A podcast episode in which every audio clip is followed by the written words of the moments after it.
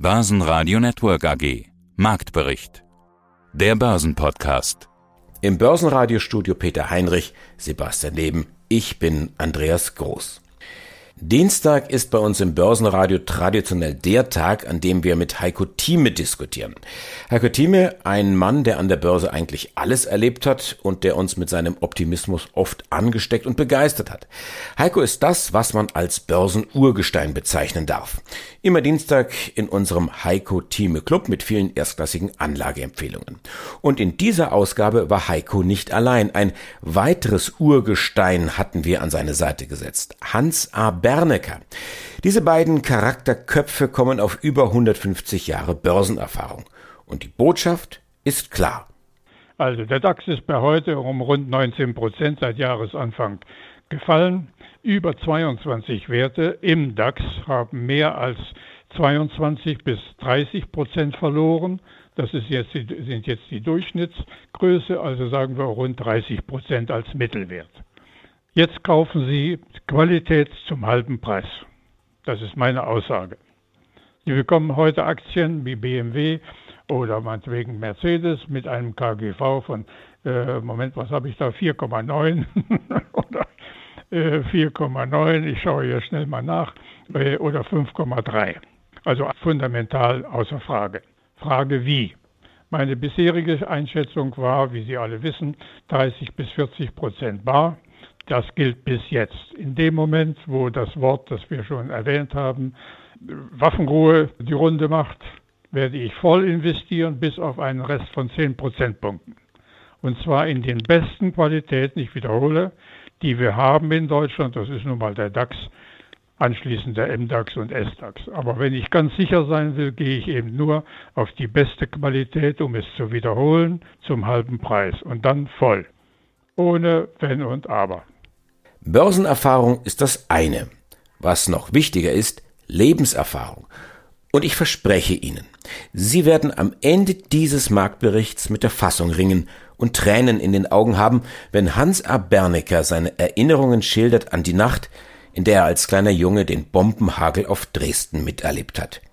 Da wird es heute fast zur Randnotiz, dass der DAX einen Tag der Stabilisierung eingelegt hat. Mehr als 13.000 Punkte waren zwar nicht drin, aber eben auch nicht weniger als 12.700 Punkte. Die Panik beim Ölpreis ist etwas gewichen, aber Industriemetalle verteuern sich sprunghaft. Gold über 2000 US-Dollar die Feinunze. Aktien aus den Bereichen erneuerbare Energien bleiben gefragt.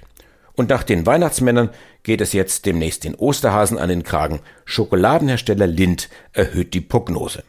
Unsere Top-Interviews am Dienstag hören Sie jetzt in Auszügen Sebastian Grabmeier von JTC, Philipp Haas von Invest Research, Thomas Erath, Finanzverstand von Zumtobel, Liane Hirner, die Finanzvorständin der Vienna Insurance Group und Thomas Timmermann von Tim Invest. Ich bin CEO bei Tim Invest und dort zuständig für den Tim Invest Europa Plus Fonds. Thomas, zuletzt hattest du gesagt, jetzt absichern dann kann man auch am schwierigen Markt eine schöne Zeit haben. Ist schon ein paar Tage her, dass wir beide zuletzt gesprochen haben. Daher stammt dieses Zitat. Der Markt ist schwierig, das ist überhaupt gar keine Frage. Aber die Zeit, gerade jetzt deswegen, nicht besonders schön. Und eine Prognose, ob wir nach diesen zahlreichen größeren und kleineren Crash auch schon tatsächlich Kaufkurse haben, mag niemand seriös abgeben. Ich nehme an, du hältst dich da auch noch so ein bisschen bedeckt. Ja, natürlich. Wir haben ja eine absolut außergewöhnliche äh, Situation, die so, glaube ich, auch keiner vorhergesehen hat in diesem geopolitischen Konflikt. Und wenn es zu einer Entspannung kommt, dann haben wir natürlich ein schönes Niveau, um auch wieder eine Erholung und eine Rallye nach oben zu sehen. Aber wir haben natürlich zurzeit noch keine Entspannung und deswegen sind die Risiken nach unten nach wie vor da. Und man sollte vorsichtig sein. Man hat jedoch einen kleinen Indiz gesehen jetzt am Freitag und auch am Finale dann am Montag, dass diese Region 12.400 im DAX, dass da auf jeden Fall Käufer reinkommen und darunter in dieser Region 11.800 bis 12.200, da sind wirklich sehr, sehr alte Supportbereiche im DAX. Also wenn der Konflikt sich nicht deutlich noch ausweitet, könnte es sein, dass wir dort eine Bodenbildung sehen. Was wir aber auch sehen und beobachten, das ist diese Entwicklung bei den Rohstoffpreisen. Das heizt natürlich auch die Inflation weiter an und die Notenbanken werden sich dann auch entsprechende Gedanken machen, ob sie jetzt ihrem eingeschlagenen Weg, vorsichtig eingeschlagenen Weg tatsächlich folgen und die Zinswende einleiten oder ob sie sagen, mein Gott, wir haben ja doch heftige Bremsspuren in der Wirtschaft und erwarten auch, dass sie noch heftiger werden. Also halten wir uns doch auf der Zinsseite wieder zurück. Macht die Sache nicht unbedingt einfacher. Nee, absolut nicht. Aber eigentlich ist es eher ein entspannendes Signal für die Notenbank, weil eigentlich sind die Erwartungen jetzt an die Notenbanken gesunken, die Zinsen schnell hochzunehmen. Es ist ja auch so, die Explosion der Rohstoffpreise sind ja ganz klar an diesen geopolitischen Konflikt gebunden. Und da helfen jetzt auch kurzfristig höhere Zinsen nichts. Also wenn die FED jetzt die Zinsen abrupt drei Prozent hochnehmen würde, deswegen würde der Ölpreis trotzdem bei 126 Dollar stehen und vielleicht bald bei 140 Dollar stehen. Ich denke, die Lösung für die Rohstoffpreise, die jetzt explodiert sind, gerade auf der Energieseite, werden dann eher von der Politik kommen, weil man sich zusammentut und sagt, okay, wir haben diesen Konflikt, deswegen haben wir diese zu hohen Energiepreise. Und was können wir jetzt in der Gemeinschaft tun, um das zu lindern. Und das ist auch eine ganz tolle Chance. Es ist ja auch was absolut Positives in dieser Krise zu sehen, nämlich wie die westliche Welt zusammensteht, und, um, um diese Probleme zu lösen, egal welcher Art. Sebastian Grabmeier, CEO der JTC Group AG. Aber sie wollen mehr, beziehungsweise sie haben schon mehr angekündigt. Sie verraten, auf Basis unserer weiter starken Makler- und Beratergeschäfts wollen wir in Summe spätestens ab 2023, da haben wir also dieses Jahr wieder, mit über 20 Prozent jährlich wachsen und JDC zur führenden Versicherungsplattform in Europa entwickeln. Sie haben 2023 als wichtiges Jahr schon angesprochen, in dem alles voll wirkt. Das heißt aber ab 2023 mit über 20 Prozent jährlich. Also es wird nicht bei 2023 einen Schub geben, sondern das soll ab dann dann mindestens jährlich fällig werden? Ja, um es mal mit Zahlen zu untermauern. Also die Provinzialgeschäftsplanung, die liegt vor. Das heißt, die Provinzialsparkassen, das sind also über 100 Sparkassen in West- und Norddeutschland allein, wollen über 100 Millionen zusätzlichen Umsatz zur JTC-Plattform bringen. Also zusätzlich zu den jetzt 147 Millionen, die wir jetzt auf der Plattform haben. Also das ist doch eine deutliche Umsatzsteigerung, die wir in den nächsten drei bis fünf Jahren alleine über die Provinzialsparkassen realisieren werden. Und dazu kommen die Sparkassen der Versicherungskammer Bayern, die ja noch ein bisschen größer ist als die Provinzial, und dann obendrauf noch die Volks- und Raiffeisenbanken sodass wir uns sehr gut vorstellen können, dass wir den Plattformumsatz mehr als verdoppeln bis 2025 und dann darüber hinaus auch noch nicht am Ende sind, sondern diese weiteren Projekte, die wir jetzt schon in der Anbahnung haben, noch größeres Wachstum erwarten lassen. Und dann wollen Sie die führende Versicherungsplattform in Europa werden. Hm, wie ist denn da der Wettbewerb? Was haben Sie da noch alles vor der Nase? Wie hart wird der Kampf und wie umkämpft ist der Markt überhaupt? Es sind in der Tat gar nicht mehr so viele. Wir haben noch einen deutschen Wettbewerber, der umsatzmäßig ein bisschen vor uns liegt. Aber ansonsten ist dann natürlich nur noch die großen Vertriebe, die sich nicht als Plattform verstehen. Das heißt also, da glaube ich, haben wir ein sehr realistisches Ziel. Wir schauen da auf uns selber. Das ist, glaube ich, wichtiger, dass wir das nachvollziehen wollen, was im Investmentbereich ja geschehen ist. Da sehen wir ja, da ist der Investmentplattformmarkt jetzt verteilt auf ganz, ganz wenige große internationale Spieler. Und äh, ja, am Ende bleibt immer eine Handvoll von Abwicklern, Plattformmodellen übrig. Und da wollen wir eine davon sein. Und dann könnte und soll natürlich auch der Gewinn deutlich steigen. Im abgelaufenen Geschäftsjahr, also 2021, nach den aktuellen vorläufigen Zahlen, ist das EBITDA um 63 Prozent gestiegen auf 8,3 Millionen Euro. Auch das über der Prognose deutlicher Anstieg. Sie hatten in unserem letzten Gespräch im Dezember schon erklärt, dass die Plattform eben jetzt skalierbar ist, dass die Plattform bezahlt ist im Gegensatz zu manch einem Wettbewerber, dass sich das jetzt eben auszahlt. Sind also das auch Wachstumsgrößen, die man in, in der Zukunft wieder erwarten kann? Also wenn wir haben einen gewissen Basiseffekt, weil natürlich die Zahlen noch überschaubar sind, da wo wir herkommen, aber wir sehen ja von der ja, Guidance, die wir jetzt gegeben haben, jetzt eher über 11 Millionen, dass wir sehr gut uns vorstellen können, den Umsatz jedes Jahr um drei Millionen zu steigern. Das heißt also, wenn man die absoluten Zahlen nimmt und nicht die Prozentveränderungen, dann glaube ich, ist man da auf einer ganz guten Modellierung unterwegs. Ich bin Philipp Haas. Vielleicht kennt der ein oder andere mich von YouTube oder bin auch auf verschiedenen anderen sozialen Medien aktiv. Ich glaube, wir haben auch schon mal hier über Wikifolios geredet. Und ich habe mich jetzt vor letztes Jahr selbstständig gemacht und ähm, einen Fonds auch gegründet, der, sag ich mal, die bestehende Strategie vom Privatdepot mit Wachstumsaktien fortsetzen soll. Es ist auch, sagen wir mal, für mich nicht so einfach, solche Interviews, wie ich sie jetzt mit dir führe, zu planen. Viele Fragen, gerade jetzt hier die Fragen, die ich zuerst gestellt habe, die ergeben sich aus deinen Antworten, die ergeben sich auch aus dem, aus dem Vorgespräch, was ich planen kann. Das sind solche Themen wie, wie geht's denn deinem Fonds? Also, dass wir uns jetzt von dieser Kriegssituation versuchen, gedanklich so ein bisschen zu lösen und auf den Fonds zu schauen. Ganz ohne Krieg geht es nicht. Was der Krieg für die Börsen bedeutet, das sehen wir ja auch tagtäglich an den Kurstafeln. Du hast es ja schon angesprochen. Was bedeutet das jetzt für deinen Haas Invest for Innovation S-Fonds? Wie sehr musstest du da bluten? Ja, also es ging ja schon davor, waren wir eigentlich schon im Bärenmarkt in äh, Tech-Aktien, vor allem den aus der zweiten Reihe.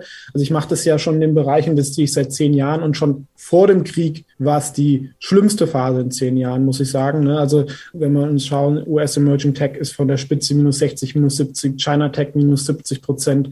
Und jetzt kommt halt nochmal dieses Thema dazu, was eigentlich Tech-Aktien per se weniger betrifft als jetzt die anderen Aktien, die wir jetzt typisch im DAX haben. Ne? Aber sag ich mal, in der Liquiditätskrise wird einfach alles verkauft und ähm, alle gehen dann in die sogenannten sicheren Hafen wie Gold oder jetzt in dem Fall auch ein bisschen Rüstungsaktien, so, so Sachen oder natürlich irgendwie ein Anleihen und ein Cash. Also das ist ähnlich wie beim Corona-Crash. Da waren in den ersten zwei, drei Wochen wurde ja auch alles verkauft und danach hat sich so ein bisschen rauskristallisiert, die einen Aktien gingen dann hoch, wo man gesagt hat, okay, die profitieren vielleicht sogar von Corona oder sind davon weniger betroffen und die anderen Aktien blieben dann irgendwie unten oder ja, dann gab es dann nochmal mit Meme-Stocks noch, noch was Besonderes.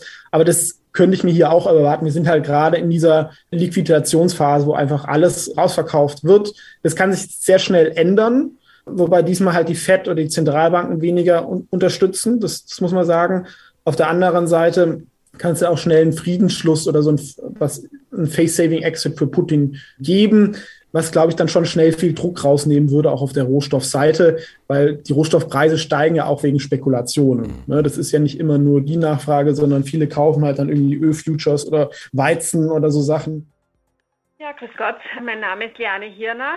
Finanz- und Risikovorstand der Vienna Insurance Group. Und Sie sind einer der größten Versicherer in Zentral- und Osteuropa. Sie sind First Mover seit rund 30 Jahren in diesen Märkten unterwegs, in vielen dieser Märkte Nummer eins. Und plötzlich ist da mächtig viel Aufregung in die Region gekommen, denn es ist Krieg. Russland hat vor zwei Wochen die Ukraine überfallen. Einer ihrer Märkte, unterstützt durch Weißrussland, ein weiterer ihrer Märkte. Die baltischen Länder Estland, Lettland, Litauen fühlen sich massiv bedroht und angeblich könnte Moldau als nächstes dran sein. Alles ebenfalls Märkte von ihnen. Jetzt muss ich dazu sagen, alle Dinge, die ich gerade gesagt habe, lassen sich unmöglich prognostizieren, eigentlich nicht mal realistisch einschätzen. So viel Durcheinander ist da inzwischen in der Region. Die Meldungen kommen auch im Minutentakt oder zumindest im Stundentakt. Wie gehen Sie damit um? Ja, also wir beobachten natürlich die aktuelle Situation sehr, sehr eng. Hat natürlich, was unser Zahlenwerk betrifft, wir haben auch äh, drei Gesellschaften in der Ukraine selbst, also sozusagen im Kriegsgebiet.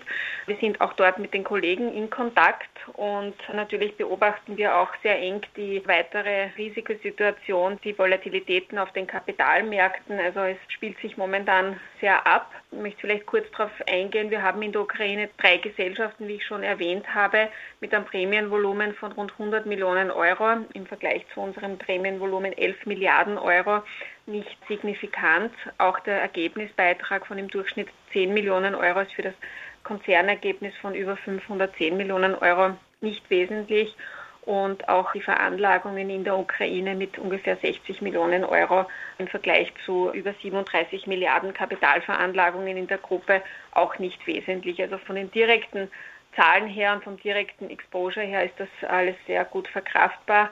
Demgegenüber steht natürlich das menschliche Leid, die Sorge um unsere 1400 Mitarbeiter, die wir vor Ort haben, deren Gesundheit.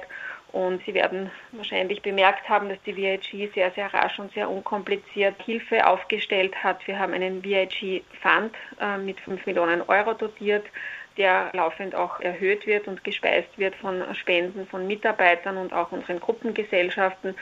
Und hier ganz klar der Fokus auf unsere 1400 Mitarbeiter und deren Familien, um hier sofort unterstützen zu können. Da ist sehr, sehr viel Solidarität und Hilfe auch äh, insbesondere in den Nachbarstaaten angelaufen, wo Mitarbeiter abgeholt werden von der Grenze und auch Wohnungen zum Beispiel zur Verfügung gestellt wurden Also große, große Solidarität in unserer Gruppe hier zu sehen und das steht für uns momentan im Vordergrund. Guten Tag, mein Name ist Thomas Erath. Ich bin CFO der Zumtobel-Gruppe und wir haben heute unsere Quartalszahlen, unsere neuen Monatsergebnisse veröffentlicht und sind mit der Entwicklung in den ersten neun Monaten sehr zufrieden. Schauen wir uns die Zahlen an. Die Zumtobel-Gruppe macht im dritten Quartal dort weiter, wo sie eigentlich nach sechs Monaten nicht aufgehört hat. Umsatz plus 11,5 Prozent. Wir sind jetzt ja. bei 846. Operatives Ergebnis über 52 Millionen liegt deutlich über dem Vorjahreswert, fast eine Verdopplung. Die Verdopplung dann beim Periodenergebnis 32,7 Millionen gegenüber dem Vorjahr, da waren es knapp 15 Millionen. Lightning und Komponenten, die beiden Segmente haben sich unterschiedlich stark entwickelt, unterschiedlich stark gesteigert auf der Umsatzseite, aber jetzt in Summe betrachtet. Wo kommt der Mehrumsatz, die Umsatzsteigerung her? Ist das höhere Nachfrage oder sind das höhere Preise oder sind das beides? Also das ist eine Mischung. Man muss natürlich beachten, letztes Jahr, bedingt durch Covid, sind die Umsätze hinuntergegangen. Dadurch gibt es einen Rückstaueffekt und dieser Rückstaueffekt wird jetzt teilweise wieder aufgelöst. Selbstverständlich haben wir auch unsere Preise erhöhen müssen. Wir sind mit massiven Verdauerungen von Rohstoffen konfrontiert. Auch die Transportkosten sind explodiert, insbesondere wenn man sich die Frachten aus Fernost anschaut. Für einen Standardcontainer hat man einmal 2200 Dollar bezahlt, inzwischen zahlt man 15.000, 16.000 Dollar. Die Nachfrage ist solide und in unseren beiden Segmenten ist eine unterschiedliche Nachfrage festzustellen. Im Leuchtensegment haben wir eine gute Konjunktur. Die Umsatzzuwächse sind nicht so groß wie im Komponentensegment. Das Komponentensegment ist stark geprägt dadurch, dass die Produkte nicht verfügbar sind. Also sowohl wir als auch unsere Konkurrenz muss die Kunden kontingentieren und daher bestellen die Kunden unserer Ansicht nach mehr, als sie brauchen, damit sie zumindest einen Großteil ihres tatsächlichen Bedarfs bekommen. Und jetzt, wie versprochen, die Meinung und Erfahrung von Hans A. Bernecker. Er war zu Gast im Heiko Thieme Club und zunächst die Frage, wer wird sich durchsetzen? Russland oder Ukraine, Putin oder Zelensky? Wer davon überlebt, weiß ich nicht. Einer davon wird nicht überleben, entweder politisch nicht oder persönlich nicht. Das gehört leider zur Geschichte Osteuropas und Russlands. Der Verlierer ist tot. Einer wird es dann sein. So, mehr will ich dazu nicht sagen. Okay, dann habe ich an Sie beide eine persönliche Frage. Haben Sie beide noch persönliche Kriegserlebnisse vom Zweiten Weltkrieg? Vermutlich nein. Sie waren vermutlich schon oder noch zu klein? Und der Hans muss sich noch was erinnern, der war älter. Der Hans war etwas älter als ich, der muss sich noch erinnern an den Weltkriegende. Ich war nur anderthalb Jahre alt, aber Hans, du warst schon ein paar Jahre alt, älter. Ich will nicht groß darüber reden, aber ich gehöre zu denen mit sieben, sechs und sieben Jahren, die sowohl die Bombennächte in deutschen Städten erlebt haben und ich bin einer der wenigen, der die berühmteste und schrecklichste Bombennacht in Dresden miterlebt hat. Und zwar am Neustädter Bahnhof, das ist der Nebenbahnhof neben dem Hauptbahnhof, etwas weiter draußen. Darüber will ich nicht weiter sprechen. Also ich weiß, was Krieg ist und ich weiß, wie man als Kind mitten zwischen den brennenden Häusern und Toten sich verhält. Zum anderen bin ich ein Flüchtlingskind aus dem Osten. Das war vorher gewesen. Die berühmten Bilder, die kennen Sie vielleicht aus Filmen irgendwelcher Art wie Trecks, so nannte man das damals, im Schnee beziehungsweise äh, mit Pferdewagen funktionieren. Ich komme aus Polen, deshalb bin ich also ein bisschen östlicher noch orientiert. Kurzum, ich weiß, wovon wie Kriege sind.